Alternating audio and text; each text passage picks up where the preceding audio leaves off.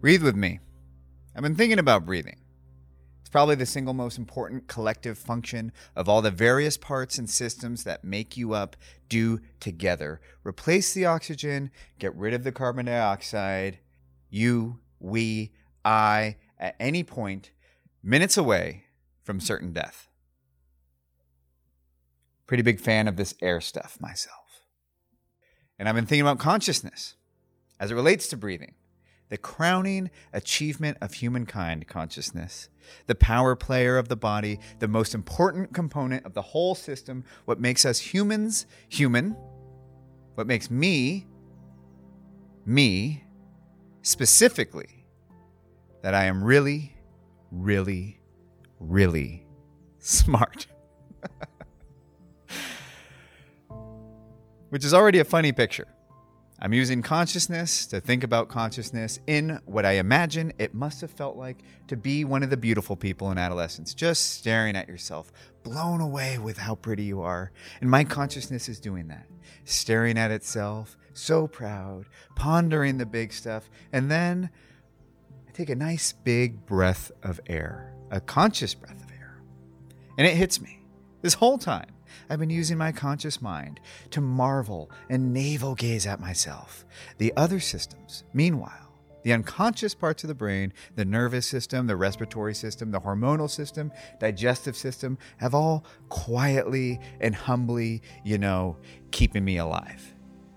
While I was thinking these oh so important thoughts, I didn't even have to think about breathing. I was just breathing in the background. You know when something shifts? creates a crack just big enough for you to see something different. Well, I got it, and I saw it. My glorious, all powerful, magnificent mind was not even trusted with keeping myself alive. Now, in school, it was just casually explained that the mind had better things to do than to worry about breathing. Yeah, right. Consciousness, right? Think of all the important things that you thought in the past hour that kept you alive, like breathing did. That's like a hedge fund manager looking down on a water treatment worker. Yeah, excuse me, I'm too busy playing with fake numbers all day while you do lowly, dirty things like prevent the world from becoming a literal fucking shitstorm and the water from killing me. So if you have a glass of water nearby, take a nice sip, take a nice thank you moment for the water treatment worker who made the water not kill you and your house become a literal shitstorm.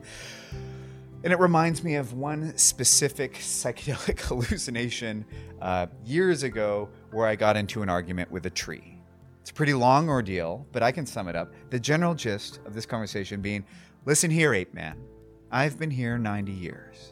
I've seen a ton of you little monkey things running around, and I'm not impressed. I think we figured it out 370 million years ago when we just decided to skip the whole consciousness thing. Tell me you hate me, chop me down, make me a chair. I won't frown. I see you little busy, busy, worry, worry, kill and fuck and fight and feed.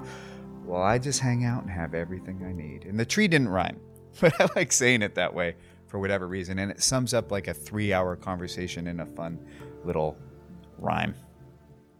All this to say, no, your consciousness is not trusted with breathing. And none of this is meant to diminish any of the work you do with your conscious mind, but to remind you of the whole picture. All of it.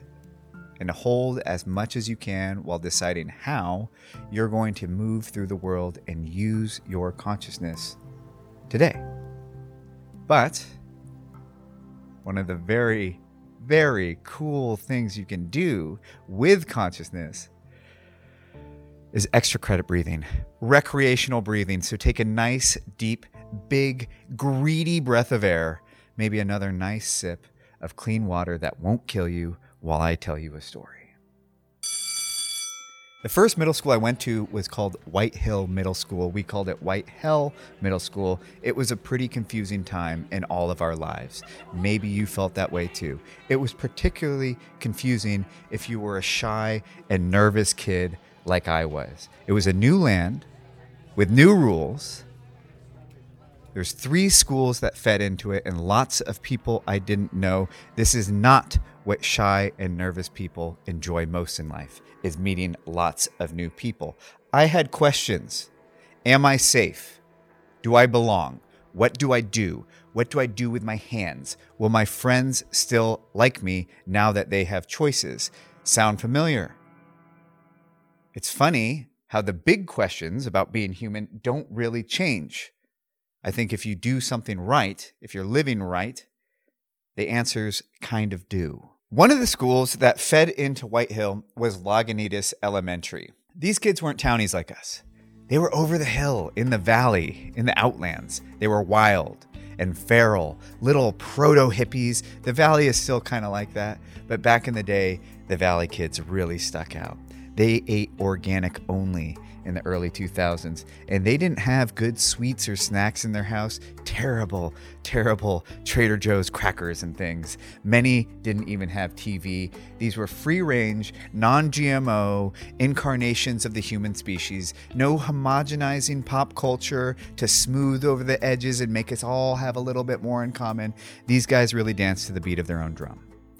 And one of them was Oscar tall and lanky with big, thick eyebrows and an untamed thicket of hair that spiraled and expanded from the top of his head and just went outward like a galaxy.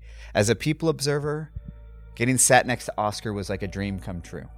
It was like watching a master in their workshop, except Oscar's mastery was being Oscar. Oscar was nobody other than Oscar. He Oscared phenomenally.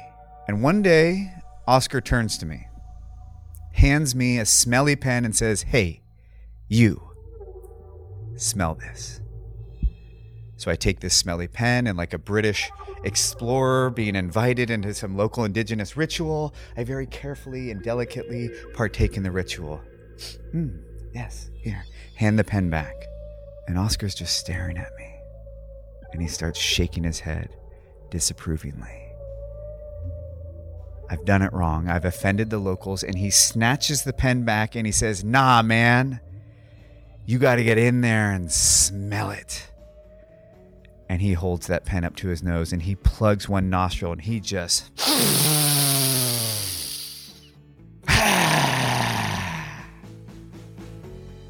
and the whole moment is transcending the sum of its parts. This is not a boy sniffing a pen in a classroom anymore. This is the raw spirit of confidence and expression and permission to live and permission to dance with itself. This is a spiritual experience in a portable classroom. He inhaled so loudly and so proudly and so powerfully, the whole classroom has turned. They're staring at him, staring at us, which is one of my greatest fears.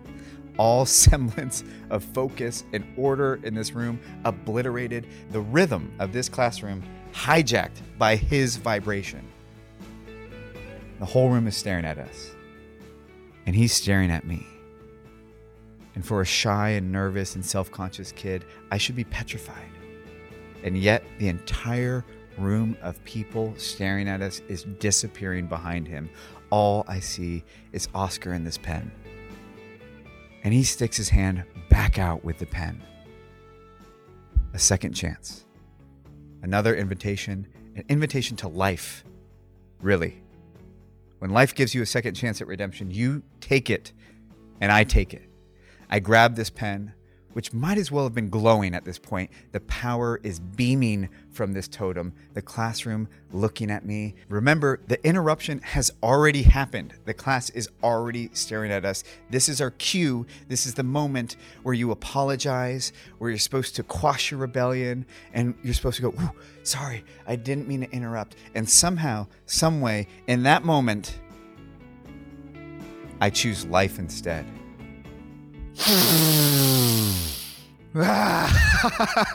we laugh. We laughed from our bellies, and no one else had a clue what was going on. I don't even remember what happens next. Maybe we got in trouble, maybe we didn't. That's not the important part. I had just been given a great lesson in that moment that I didn't even understand yet. seed of wisdom had been planted. That seed would take many years to sprout, but it was planted. And that sprout is still starting to flower 20 years later. I had just learned a new word in the language of breath. I had learned the universal breath word for power and freedom and confidence and permission to live. There are a million ways to breathe. It is its own language, and if any artists or scientists need a project, go record the alphabet of breath. I would love to hear it. The controlled silent breath when you're in the woods trying to listen to wildlife, and you need to listen with your lungs and get as quiet as you can so you can hear as much as you can. The power of finding that last bit in your gas tank when you're lifting something heavier than you've ever lifted before. The rhythm and machine of the breath of running when you know you have a lot longer to go and you just need to keep filling your tank. And the explosive bursts of making love, breathing hot air into each other's ears. I was doing the same thing Maori warriors do when they haka dance, which, if you haven't seen one, you need to. And if you haven't tried it in the privacy of your own home, you need to. For the sake of your life, you need to try because it's not one, because it's universal and you'll feel it. Breath is a human universal. It's our first language. It's the first thing we do on our own here it's our first threshold, our first exchange. Air in, carbon dioxide out. That's how it works. You cannot have one and not the other. So go on and reconnect. Reconnect with your Genesis and take a nice, deep, powerful Oscar rip of air.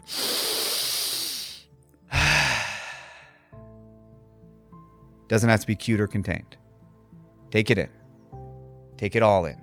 Stretch those lungs. The plants made your air this morning. It wasn't free. It might feel free, freely given by the plants, freely taken by you, but not free. It's kind of like this podcast. Now, my favorite among you, the smart and the sensitive, have just got nervous because you can see exactly where I'm going, and I love you for it. But I promise you're in safe hands. Aren't you glad you've been breathing? Welcome to the Dance of Life. The great give and take, a series of transactions as uncomfortable and dirty as that word may make you feel. I know you didn't ask for this. I know you have enough going on without hearing this truth, but it's an unavoidable truth. And the only way that an unavoidable truth can hurt you is if you're avoiding it. There's a cost to life, a debt. There's no pause button. You're in it. You're here. No deferment. This is the human experience. You weren't given a tree experience. And the goal of this game isn't to hoard as many chips as you can or to go for broke and spend it all, because unlike the games we play where all that matters is the final score when the game is over, when this game ends, this life game, when it's over, when you die, is precisely when you're no longer capable of keeping score at all. So get comfortable.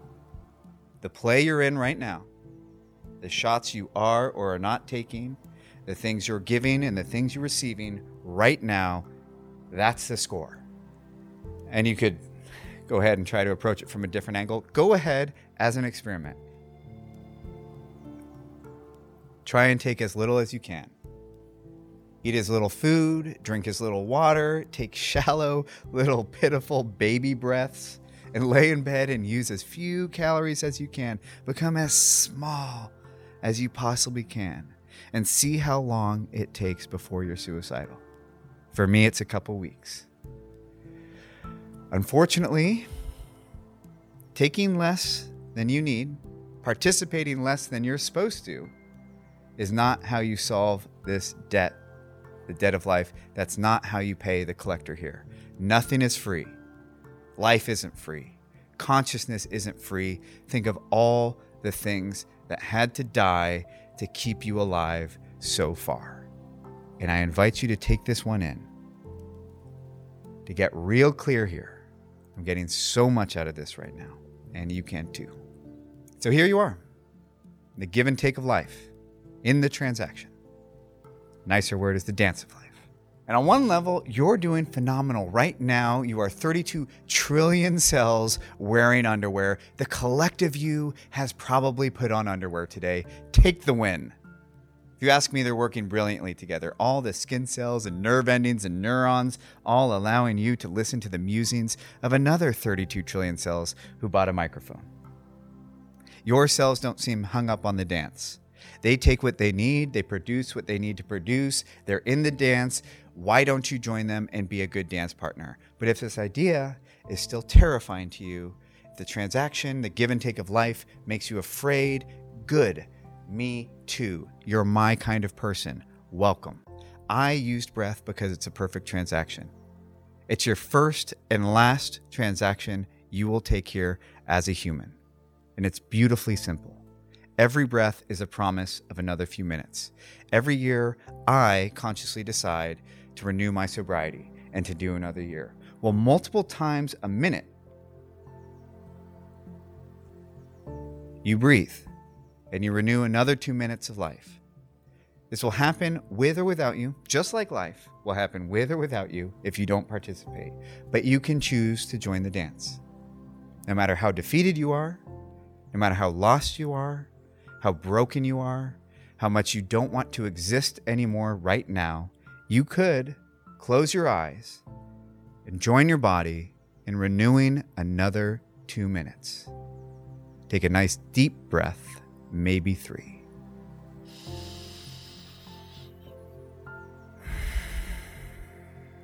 I get shivers every time. Here you go, body. Here's another two minutes of humanity. Every breath is two minutes. Every drink of water is two days. Every bite of food is two weeks. Don't quote me on that. You get the gist. So if you don't want to be here, you could reluctantly and bitterly take a nice big breath of air, drink a nice tall glass of water, and eat some nice, fresh, healthy food with some vegetables, please. And you could consciously say, okay, body, I don't want to. Here's another two weeks. And during these two weeks, you could agree to be here.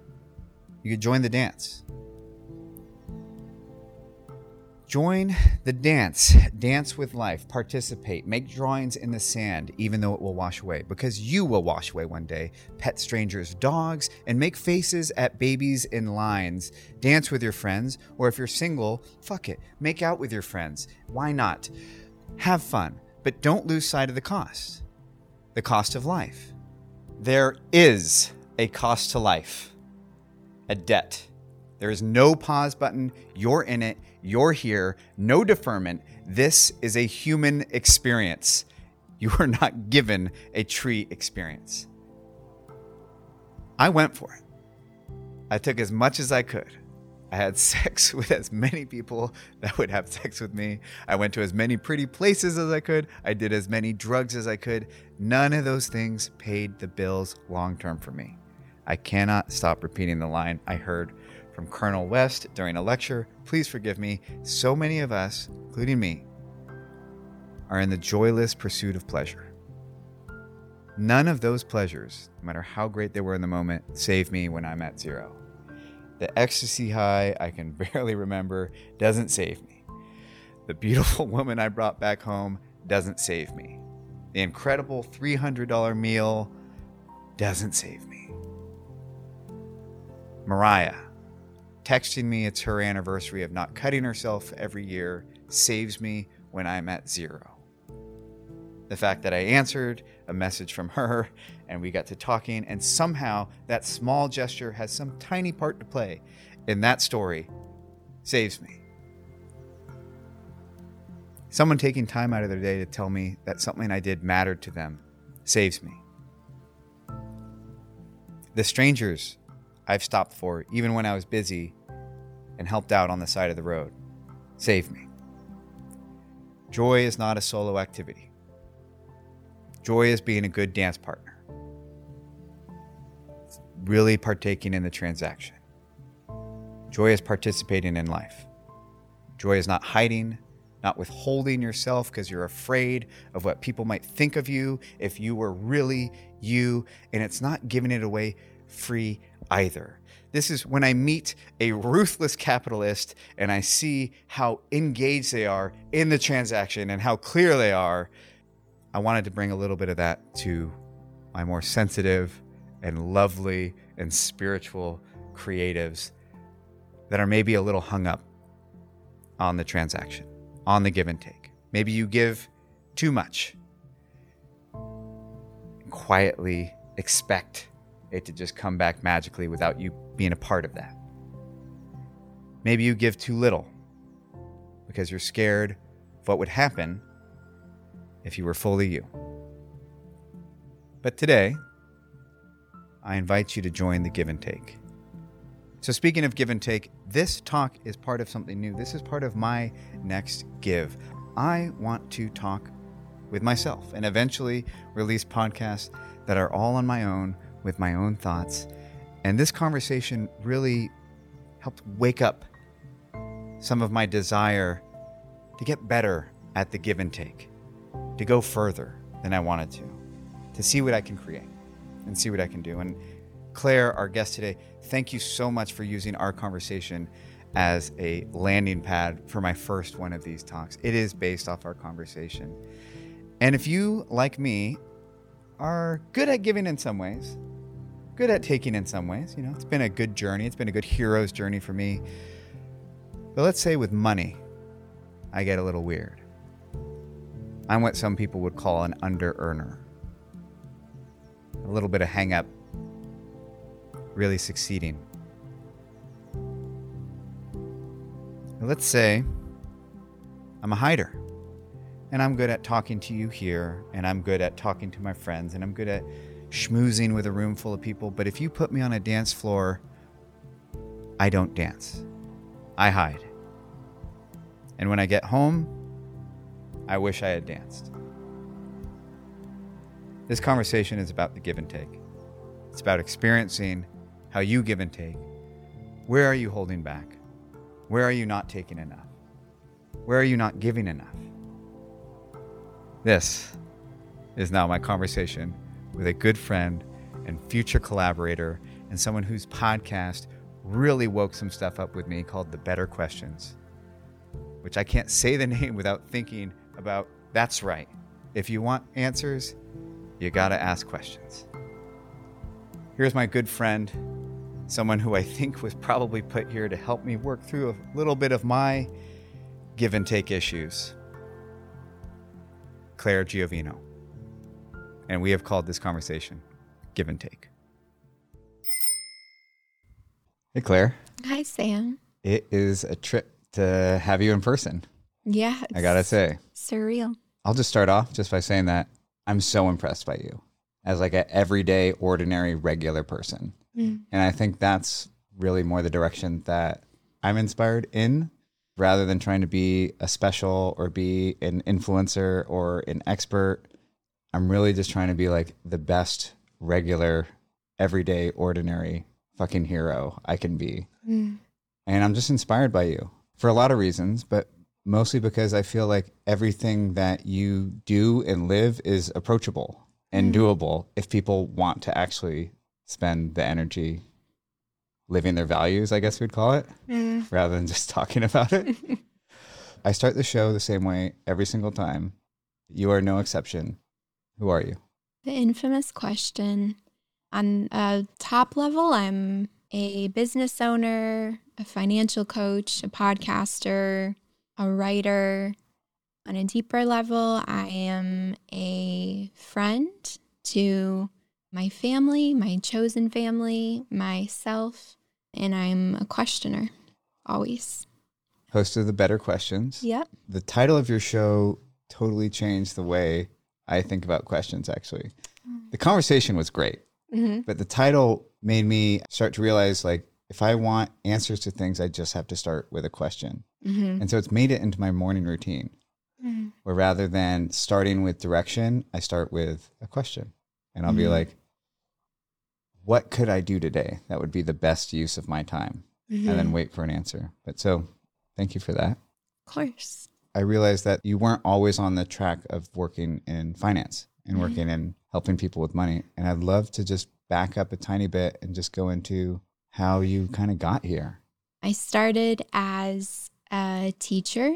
I didn't really know what I wanted to do. So I was an English teacher at a university, and then it also gave me this ticket to the world where I could travel to different countries and teach ESL. So I traveled to 18 countries in three years. And then I was building these connections with my students in the classroom and but I felt limited by the subject. I was sick of talking about grammar. And so that's where this obsession with psychology where that stemmed from where I just wanted to go to the heart of every conversation that I was having. So I went actually more an entrepreneurial route and opened my own business, but during all of that I was exploring my relationship with money and working under a bunch of different financial advisors. So my first business ended up growing more than I expected, but it didn't have my heart behind it. It's a recruiting business. So I've wondered if it grew because I didn't have an emotional attachment to it. I was Wait, free to develop it in a What, way. what does it do? What's the recruit? It's a recruiting service. So we recruit assistants and then assign the assistants to busy professionals. It's called Inbox Done. I realized I loved growing business. I loved the leadership involved in that and delegating and outsourcing and operations and all those things. And then meanwhile on the side, I was I had all these different creative outlets and I do better when I have multiple outlets I can go to. One being the financial business and one being the podcast. And so questions were at the heart of really everything I was doing, though. It was the theme of how can I build the best team dynamics that I can by asking questions and figuring out the communication styles of every team member and what motivates them. In my financial business, how can I get to the bottom of the beliefs underneath these money hangups? And then in the podcast is where I feel like it's the purest form of questioning. It's all about questions. We're going to avoid money hangups for as long as possible on this conversation because that's obviously the elephant in the room. You know a little bit about me. Mm, We've been friends and have been a part of a book club together. mhm. Money's a struggle for me. So I'd love to talk about something just a little. We're just going to just push it like 10 separate. more minutes. Okay. I interrupted you a little bit when you got onto something that I think I relate to a lot, which is that when it wasn't something that you were passionate about, you had an easier time just getting it done, getting it out there. Perfectionism is a huge part of my story. All the most important things to me are the most impossible to get done Mm, because it's where like my critic dials in and like gets really vicious. I'd love to hear a bit about your like observations in that dynamic where you do have a company, you're doing big things, building a big company, mm. and then you also have a passion project where you'd probably like more of your resources to go. But tell us about the the dance because I resonate to that. Mm. It's the question I'm always asking myself if I what do I want the thing that I love that's closest to my heart to fill up my days or is it better to not put the pressure on it to pay all my bills and kind of keep it in the margins of my life and I think it, the stakes feel higher emotionally for the things that are closest to my heart. I do believe that your gifts often live right next to your deepest wounds. And so I think that's also why it can be difficult to go all in on them and, and show them to the world. It feels a lot more vulnerable. But it, it's something that I'm I'm still constantly wrestling with, but have gotten to the point in my life now where I've seen the opposite. I've seen the thing, the business that's not tied to my heart grow and be the main source of my time and energy. And now I'm ready to just see what happens if I go all in on the heart business. Is this the first time going all in? hmm Wow. Even with the podcast, I dabble on it on the side. I catch myself like, oh, that's unrealistic though to make it my full source of income or my one main thing. But I haven't actually tried yet. I've always kept it kind of in the margins. And when I have time, I put out a new episode. So it feels like the final frontier, actually. Wow. Brace yourself. Yeah.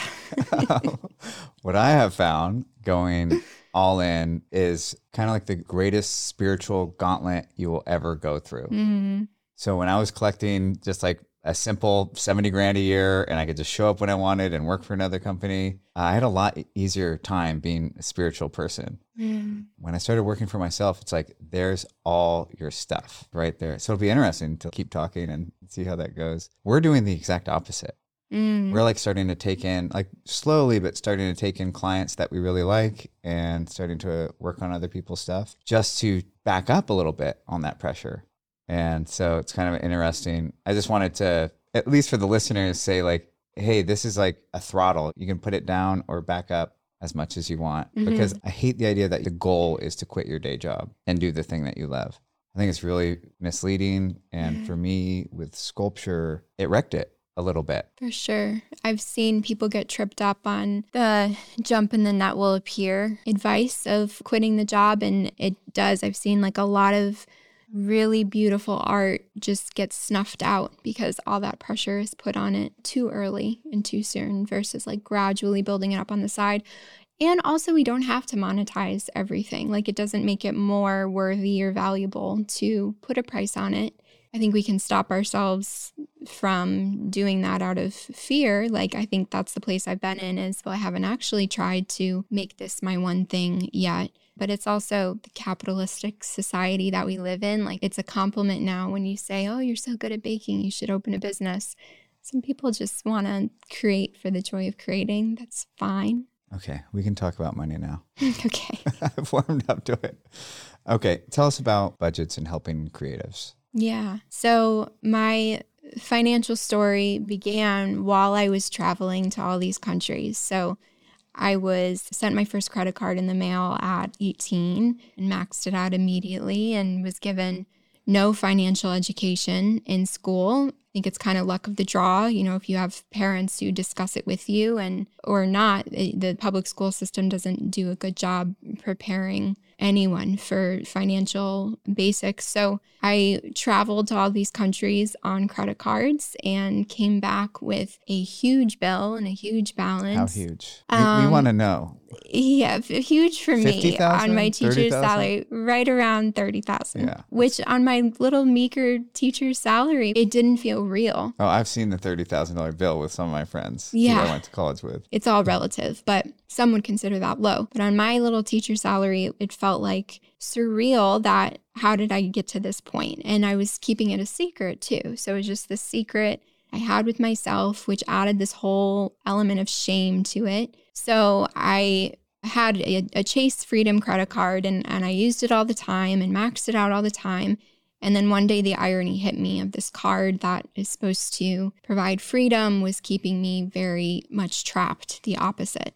And credit cards actually, if you like pay them off every month and don't rack up a balance, the actual terminology is a dead customer. You're nothing to them because you aren't making any money off of you, off of interest. And so that was the day, the defining moment where I logged into every account I had, multiple credit cards, and added everything up. And then I actually shared the number with people in my inner circle to let them in on this secret that I was carrying. And then from there, I was teaching on the side. That was my nine to five, but I apprenticed under a financial advisor. I worked with every financial expert that I could afford or who would work with me based around my budget, and then grew from there. So I designed the system that helped me get out of debt helped me organize all my numbers helped i learned to start investing which feels really risky when you know nothing about it. And then i learned it's actually riskier not to invest because of inflation. And then i became a financial coach for catholic charities. The the business like snowballed very organically. So i started with just a couple clients in portland.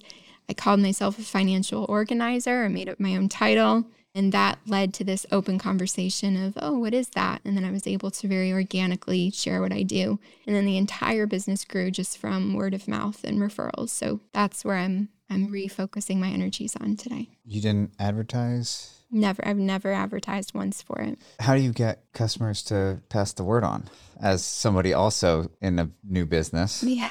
So I started by going to meetups actually. I'm a really big meetup advocate. And so most of them will have a introduce yourself circle in the beginning where you say your 60 second spiel of who you are and what you do. So I got my first round of clients in that. And so I did a lot of in person. I was dying to get off my screen, a lot of in person events. I am an introvert, so I hate networking, but I found like the introductions were enough to start the conversation and that grew my like initial client base. And then I had referral bonuses for anyone who shared the word and referred a client to me, just received a cash bonus. And then it's continued to grow from there. So, again, next frontier is Google Ads. It's coming next, but it's been all word of mouth. It feels like really intimate place to be. Like I feel like I could have sex with somebody easier than I could let them see all my financials. Yeah.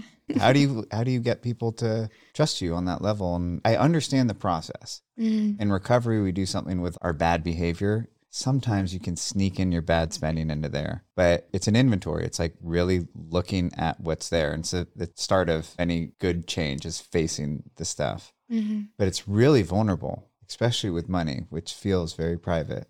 Oh, yeah. I'm still to this day shocked that people let me in as much as they do. I think people come to me in the business when they're ready, and nothing anyone else could say would have made me ready to log into all my accounts. You just hit this moment where the pain and frustration of being out of control of your money outweighs the risk of being seen. I think that's what it is. Every single client cries at some point. I tell them that up front so they feel it's normal. Like we were saying before, the numbers are quite arbitrary. The numbers are just almost like the conduit that helps me get into all of the emotions underneath the money, which is actually what changes long term behavior. So it's it's incredibly vulnerable, incredibly emotional, especially in working with couples. I want to protect everyone's privacy, I've had moments where one spouse was in charge of the accounts, and only in the session was it revealed that the account had gotten as low as it was. There's this revelation and surprise and shock. And so that adds like this whole other element of I'm not just holding that space for one person who's they're often they're, I'm the first person to show me these numbers and the beliefs and emotions attached to the numbers. And then that's doubled when it's working with a couple. And you specialize also with creatives? Definitely. So I found this wasn't even how I was marketing the business originally in my offering, but I found I was attracting so many really creative freelancers and self employed individuals who just have these questions of how to monetize my art. I love creating. And then when it comes to pricing my work, I just hit this immediate block where some of the language they've used is it almost taints the work. It feels less pure to put money on it. So we focus a lot on money just being an exchange of value, it's an exchange of energy, which objectively most people agree with, but the emotions that run underneath that are strong. It's a lot of imposter syndrome. It, my work isn't good enough yet to put a price tag on, but I'm okay sharing it for free. All these different questions. So let's get into the details. Like, Mm. what is your thoughts on that? Like, when do you start to take it from something that you moonlight doing into something that you give a Friday? Mm. What are the ways that you want artists to start thinking about? There's a lot of artists who listen to the show. Mm. What mindset would you want them to start thinking about money in relation to their art and to their creation? think think about designing your ideal day is a really good way to start. Time and money are so connected that they're like impossible to separate actually. So it sometimes is easier for creatives to start with what would my ideal day look like? How would I want to fill this or my ideal week? And then kind of reverse engineer from there. Creatives are known for their time management skills. yes.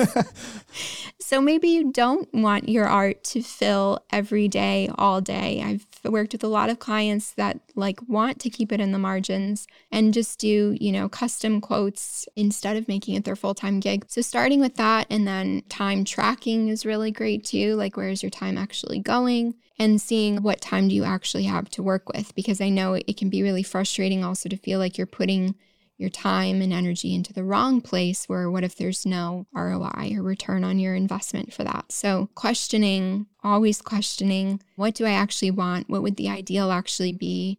Do I want to monetize my art or is that just what society is telling me that I should do? And then once you have like your ideal day, and how you would like that filled, then we can break it down into more of the the specifics finance wise. I have some clients who are more creative when they need to make money. So there's no money in their account and now it's like a necessity that they need their art to fund their life. And then I have other clients and friends, myself included, I'm way more creative when my financial needs are met. Really? Yes. I get real brave at the thousand dollar mark in the checking account. I get re- I get like heroic. no, no, no. That's amazing. I cannot. No, it's not amazing. it's, it's a character defect. Live on the edge. Sure. it's different. There's no one answer for anyone. Okay. Pull us into your next chapter. How are you structuring that? So now that the business, the first business, the not heart centered business, is running itself, I have this incredible team of 40 plus people who I wanted to make sure they were each in a role that is um, using their strengths so we kind of designed everyone's role. And so now my feedback for that business is only the highest level input. So it's just the financial decisions or the, the high stake decisions is when I'm involved. Otherwise, you know, and again, this took five plus years to get to this point. So that is a slow process. So now that that stable paycheck is coming in through the business, it kind of like simulates what a nine to five salary would be at this point. I kind of structure my days I, following my energy. So we've talked about how you have the most energy from 7 a.m. till noon. Mine starts around noon and then is this incline until around 5 p.m. So I know that's when I'm going to batch my creativity. That's like the prime hours. So I build my days all around those hours. Sometimes I will kind of jump around between the financial business, little bit of writing and the podcast, or I'll just focus on one thing every day. And one thing I've realized is I can get really obsessed with creating like the perfect routine. And if I just create the perfect system, then everything else will fall into place. And even the best systems require ongoing tweaking. They often have expiration dates on them. So just constant tweaking I do have writing accountability groups that I'm in. That helps a lot. I have business accountability groups that I'm in. So I try to bring those external minds into my days as much as I can since everything I'm doing is on a screen. Do you always include a group? Almost every day, yeah. I think that'd be great for us here because I love recovery groups mm-hmm. and I mm-hmm. love my men's groups. But I do feel like I would love a little bit of extra support on me. I'm in a totally different chapter. Mm. I'm 33. Jax is becoming a teenager. And so, whereas before it really felt like, hey, the most important thing you can give to people right now is your time and mm. your attention. Now, with Jax getting older, now it's like, nope, it's time really to start thinking about making money mm. and being like a mature emotional adult, not just taking care of yourself, but actually finding some degree of prosperity. Mm-hmm. And it's scary for me. I don't know if you've seen this with other clients. I'm sure you have. I really don't think I'm that weird.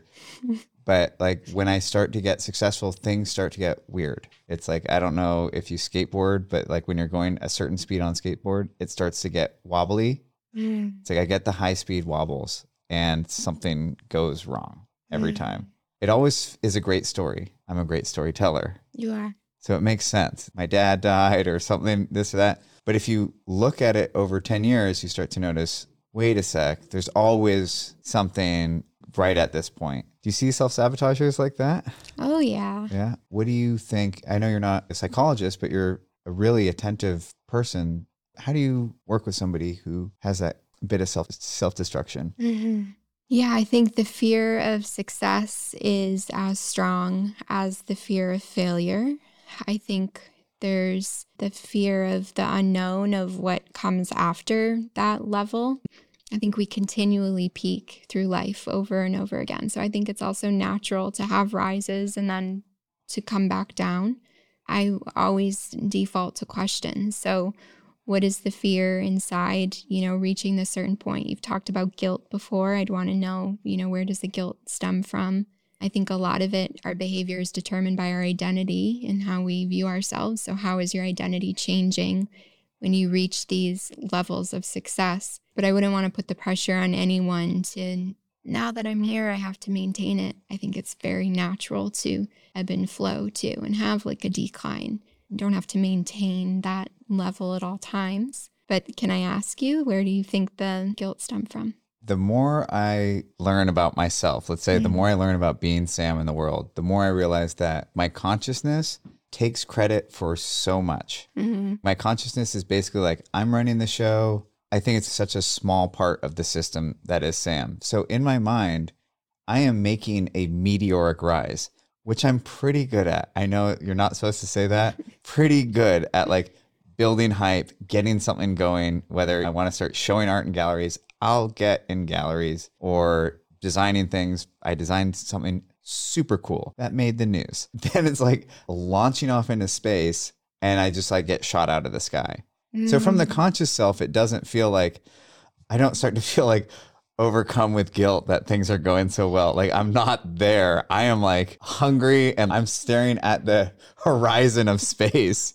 And then just all of a sudden, like the fuel gauges are just like, pew, you know, like, and, and we start to plummet. It's hard to tell. I definitely am excited to work with more therapists Mm. and figure out what it is exactly. I do think at some point that there is guilt, and I don't necessarily think that it's part of the conscious mind. I bring that up because I consciously want to be a really cool atheist. Mm. I think you can sound like the smartest by being an atheist, but it's never worked out for me. I'm like a reluctant spiritual person who's like really spiritual because it happens to work. But I was thinking about the utility of the concept that someone's always watching Mm. and that there will be judgment. And you see this across the board like there will be judgment. I think that there are a pair of eyes that see everything that you do and they're yours. Exactly. And if you convince yourself, like, no, no, no, like having sex with strangers, yeah, I feel a little bit weird, but I'll just, I'm cool, right? In my conscious mind, I'm cool with that. I think eventually the beast bites back. The body, the subconscious, the other parts that make you up besides just the consciousness, eventually they bite you back Mm-hmm. and they're going to fight for their own well-being. So if you're doing things to your body that goes against who you are, if you're doing things to your friends that go against who, who you are, in the guy world, I see it where like some guys just are kind of naturally totally okay being man horse. Mm. And then if you see somebody who's not okay with it, like try to play the field really hard, they end up really messed up Mm. because you're going against your nature. Let the man horse be man horse, but you're going to hurt yourself. Mm. Why do I sabotage? I think at some point I'm missing bringing some part of me with myself. Mm. There's a word that I've probably said like on every podcast for the last like 10 podcasts called thumos. It's a Greek word and it talks about it's like a generally a very masculine heroic energy. The image of it is two horses like a white and a black horse pulling a chariot. Mm. And the idea is that if you want to have that heroic energy, you got to pull with both horses, the good and the bad of yourself. Mm-hmm. Like if you want to be a benevolent, peaceful person, you're going to have to learn how to fight to protect that peace. And you're going to need both of those. If you learn how to fight to protect your peace, you're going to need to learn how to rest when you have it. Mm-hmm. I think uh, on some level, I'm not honoring some part of myself, but it's a bit of a mystery still. Mm. That's my 20 minute answer to that question. And not casting off the dark part of yourself, the monster that we all could be. Like you've said, invite it to the table too.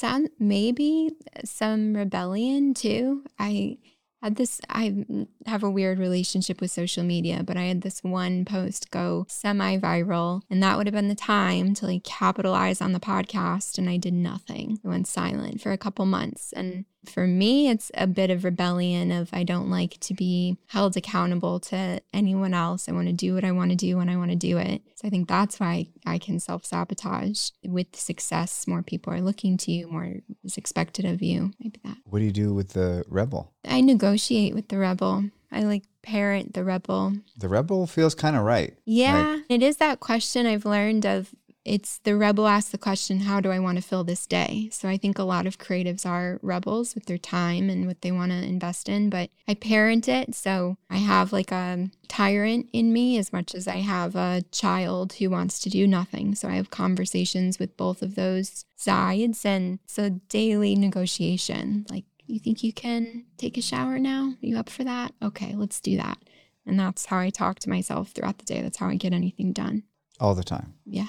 Wow. What with your show? Mhm. I'm just going to plug it heavy. I love your show. It's called The Better you. Questions. I think you're an amazing podcast host. Genuinely. I've never spent the time to be somebody that can find cool, undiscovered music, but I have Mm-hmm. had that pleasure with some podcasts.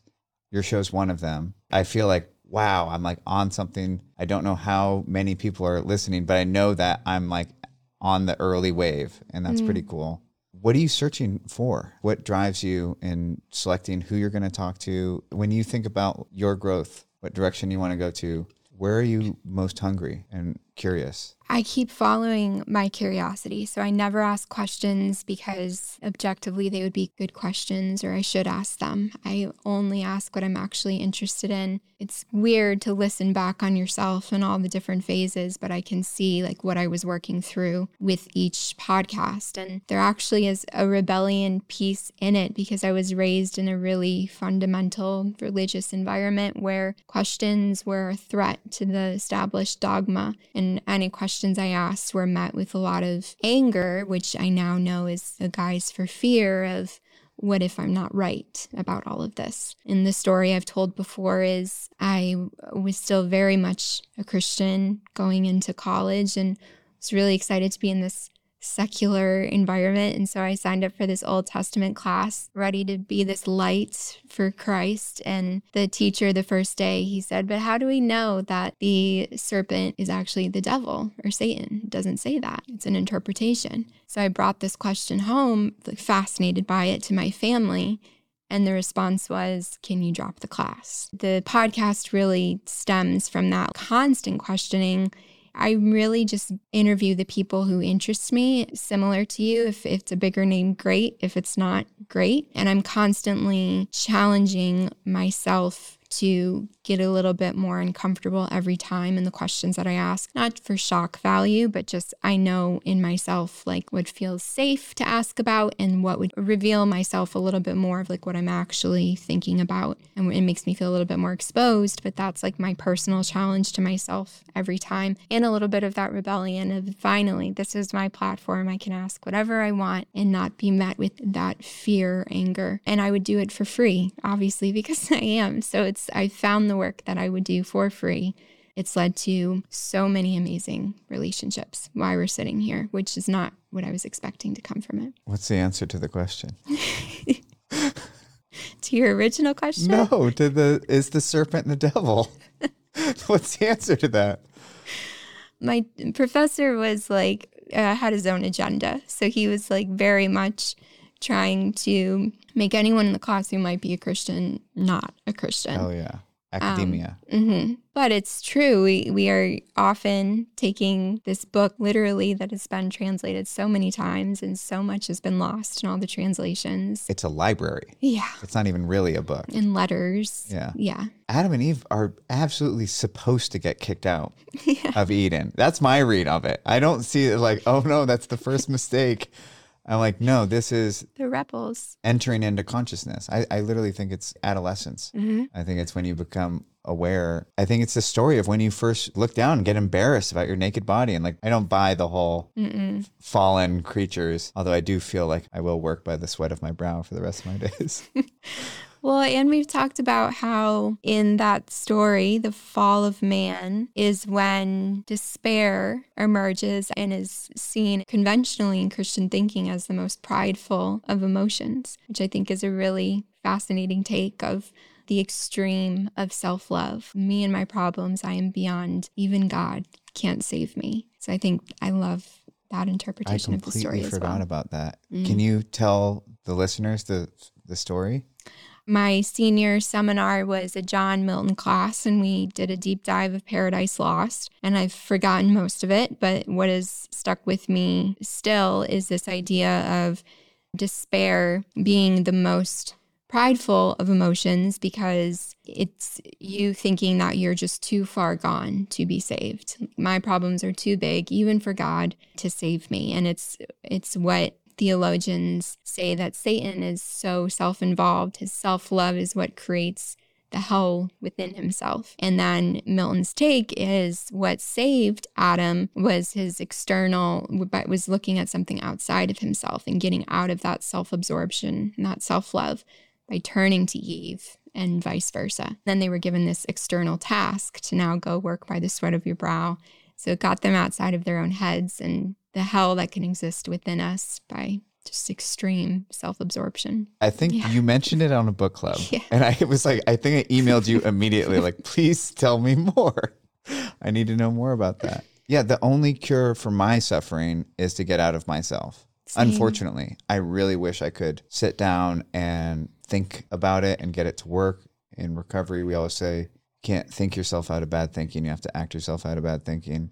If the pile of dishes is exhausting and daunting, the only solution is to go help somebody clean their house Mhm. helping them it's kind of like you with the business that you're not as emotionally attached to i can clean their house Mhm. and if you're looking for someone's house to clean it could be a new parents or single parent if you ask your network you'll find someone Mhm. but when you look at someone else's task that you're not emotionally invested in you can see how simple it is not necessarily that it's easy and i think with most things in life it's simple but it's not easy Mhm. it has saved me multiple times And you've told me too that you do really well in a crisis. It's the mundane that can get stuck in the weeds a little. Yeah, I don't think as humans we're good with abstract problems. No.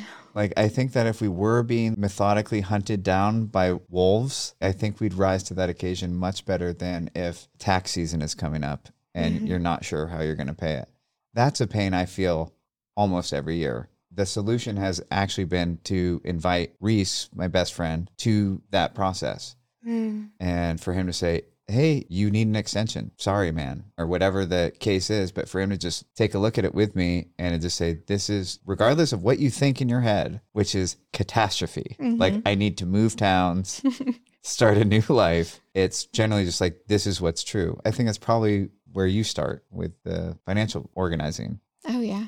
This is what's true. Exactly. Now you have your starting point. And I think it's the same as what therapists do. It's just holding up a mirror. That's it. And what you were saying earlier, uh, yeah, of course we can know something objectively in the conscious, but the work of life is surfacing the unconscious. That never ends. Are you okay talking about foster parenting? Of course. Yeah. Yeah. when you mentioned that you were at that point you were training to Mhm. be a foster parent that's when i really started to go oh you're in the presence of someone doing something different i've seen people start businesses it's hard work i admire business owners tremendously i've seen people start families and i admire all parents fostering and adopting it's always stood out to me as a bit above the regular labor of life because it's not required it's going the extra step above i know you're humble so that probably mortifies you that we're even putting so much attention on it or like that I'm moralizing it. How'd that happen? And what's that like? And what have you learned in the process? There's so much I could say about this. I do actually think it requires you to be ego less because these children are coming into your home. You often don't know the extent of trauma that's trailing behind them, and how they're reacting toward you or behaving toward you has nothing to do with me at all. It is not personal. It's all of their trauma speaking out, especially if they're younger, they don't have the words yet to communicate. So, my sister was adopted, and we adopted her from foster care when she was about 10 days old. That experience meeting the, her foster mom stuck with me. And I don't know what it says about me, but I love knowing the end point to things. I love things that are temporary. I think it makes them more meaningful and beautiful. So, I also love the amount of commitment that it requires, that it's for this set time and I can be fully present and then it's over everyone says, but what about saying goodbye? Isn't that difficult? How do you do that? And the story I often tell is I had a friend who was a volunteer in the Mississippi River for anyone who drowned in the Mississippi River. It was his job to go and find the bodies so that the families could have closure. It's very different, the work he's doing and the work I'm doing. But people would always ask him, How can you possibly do that? And he said, It's because I can. And that's how I feel. And I feel that everyone has their thing. That is that. And there should be no guilt around what you can and cannot do. I look at these social workers and caseworkers we're working with, I could never do what they're doing. Hosting is also a value of mine. I love hosting people and dinners and welcoming people into my home. So it feels like that core value is also a part of this too of all the turmoil these children are facing and I get to make this oasis or haven for them, however short. So I love that that element is tied in. If you want, I can talk about living a child free life, but that's also a part of it as well, where Of course, my sister is my sister. The bond is no different than it is with my biological brother. And so for me, I've never felt this desire to be pregnant. I feel the bond just as strongly with each child who comes in, where I can use my maternal instincts and my nurturing as needed. And again, it's one of those things like, oh, you're so good at baking, you should open a bake shop. People have seen me in nurturing environments and said, well, you have to be a mother, you'd be so good at it. I feel that that can look so many different ways and can be for so many different lengths. I lived in Mozambique for several summers and worked in orphanages there. And anyone who's done something similar can attest to the bonds that you build with these children who are not your own. I would die for them. And so that I've never needed that biological bond to be there. Also, the stats are when the world feels like so overwhelming, it's hard for me when we focus on children at the border and not the children who are stuck in these systems or about to age out of the foster care system. But the numbers actually aren't that unmanageable. There's around 440,000 kids in foster care currently, but only about 120,000 of them need to be adopted because many of them go on to be with their biological parents or primary caregiver not to target churches, but there are about 380,000 churches in this country. So that number is so fixable in my mind. If if one in three churches adopted one child, there would be no children left in foster care. Or churchgoers. Exactly. If churchgoers did. When they're called, we're called to care for widows and orphans. So it's hard for me to justify. I think it's beautiful when parents want to have kids. And I think the parents who want to give birth should do that. Again, it's something they want. And that certainty is really beautiful. For me, I can't justify creating new life when there's so much life that needs to be cared for already. So it's just been really beautiful. I get attached instantly and then I assume they'll never remember me, but maybe I gave them a little bit of peace, like on the way for, you know, the rest of their journey. Yeah, a reprieve. Mm-hmm. I sometimes work with kids, Mm-hmm. very different privileged kids, teaching outdoor education. Yeah, that's one of the things that I was not prepared for is how you'll see them on the street and I'll be like, River, what's up? Yeah. And he's like, Who the fuck are you? Who are you? You know, if it's like a year later or whatever.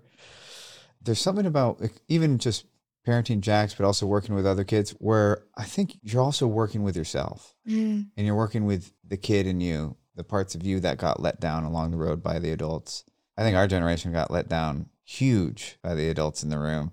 We think of like adulting as a bad thing, right? Mhm. It's like very adolescent or sophomoric. I wish that responsibility had been the aspiration Mm-hmm. of like you are going to take on as much responsibility as you can handle and thrive with it and build. I was like so anti Java. It's like I think it's probably Gen X and below where it's just like I'm not going to be in a cubicle, man. just going to do my own thing. It was like really bad messaging. I uh, watched like 15 minutes of Real World. Remember that MTV Mhm. show? What adult greenlit this for kids? Whoever you are, you amoral piece of shit.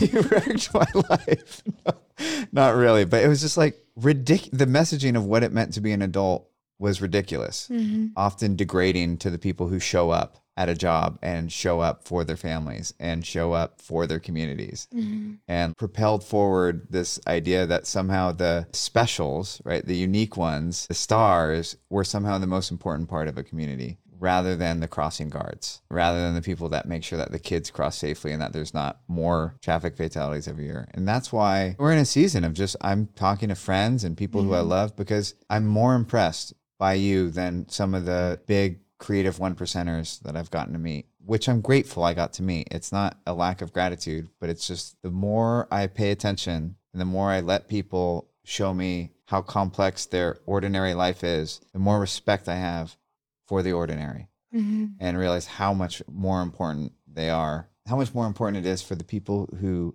volunteer to clean the baseball diamond is than the the shining star of the town. And possibly more spiritual too. Definitely. I that's one thing podcasting has done. Well, before I forget to your point, I have always wondered I love my parents so much, but if I had every day been asked, How did you fail today? and shared my failures, and then those were celebrated, how different an upbringing that would have been versus how special are you? But yes, I agree. And one thing that this podcast has done the better questions has been this great equalizer because it's not like I've interviewed these huge celebrities, but people who have been big in my eyes and whose work I've followed for years. And almost every single one at the end says something along the lines of, Was that okay? Was it enough? And it, it's just leveled the playing field for me. The only reason people are big names is because they kept taking action and got comfortable being uncomfortable too in that space. But what does it mean to be a big name? I don't know. Yeah. Yeah. I wouldn't know. Yeah. So I agree with you. Yeah. What is it that you want for yourself for the next chapter? Selfishly. We've covered that you're a selfless, good person. what do you want for yourself in terms of growing and moving into this next chapter of your life? So I was telling you I'm on a little bit of a friendship tour right now where all my friends live all around the country, all around the world. And right now I'm fostering with my partner in New York. So I'm feeling pulled between deepening roots and nurturing all of these relationships, these friendships I have everywhere. And so I'm holding the questions of when do you move for friendships? When do you relocate for those? Again, they're my chosen family. So locations up in the air. I would love to to be around all of these relationships as much as I can be. I'd love to keep fostering. My probably 10-year dream is to adopt as many teenagers as I can who are about to age out of the system, which depending on the state is either 18 or 21. And I think about myself as 18, that would have been comical to have autonomy expected of me. So, to adopt as many as I can and work through these systems that society has created for better or worse, like money and health insurance and getting your first apartment and going to college and starting a business, all these adult things. And then have these like melting pot Christmases where everyone has a place to come to. And then, yeah, like I said, it's scary to say out loud that I, I'm going all in on this business that I love and this podcast, which is tied to it, but it's also something I want to put my name on and my face on. If you look at my my first mm-hmm. business, I'm like hardly there. And mm-hmm. this business is something I want I want to be at the center of. I don't want it to be passive income. I don't want to delegate it. I don't want to outsource. I want to be at the center of it. So that selfishly my days would be filled with foster kids and financial clients and interviews. That's a beautiful dream. Thank you. Yeah. Left to my own devices, I'm a cynic. Mm, and so same. when dreamers start dreaming, I'm generally like, right? but when a doer is telling me their dream, it's like, that could really happen. Mm. There's just a little bit of extra special to it. Are you a Christian? I don't call myself that anymore. I call myself agnostic, but I've come full circle with my faith in the Bible specifically, where I have no interest in villainizing religion or throwing the baby out with the bathwater. I like to take what is true to me, cherry pick, and just have open conversations. I just interviewed a pastor pretty recently who was willing to like go into those places with me. I have a friend who's like coming out of a lot of Christian indoctrination and is so angry with the way that the church handled his experience and he's saying going around saying do you actually believe what you say you believe? Like why aren't you trying to convert me all the time then? Brought that up with the pastor but i have no title for myself other than agnostic right now.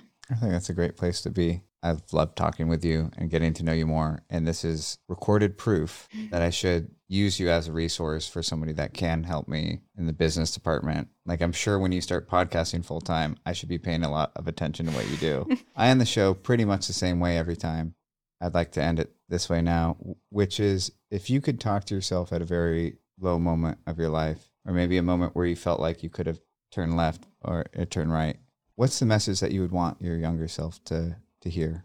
I'll preface this by saying that I love talking to my eight year old self and I love talking to my 80 year old self. And I have a relationship with both because I am both or I will be both.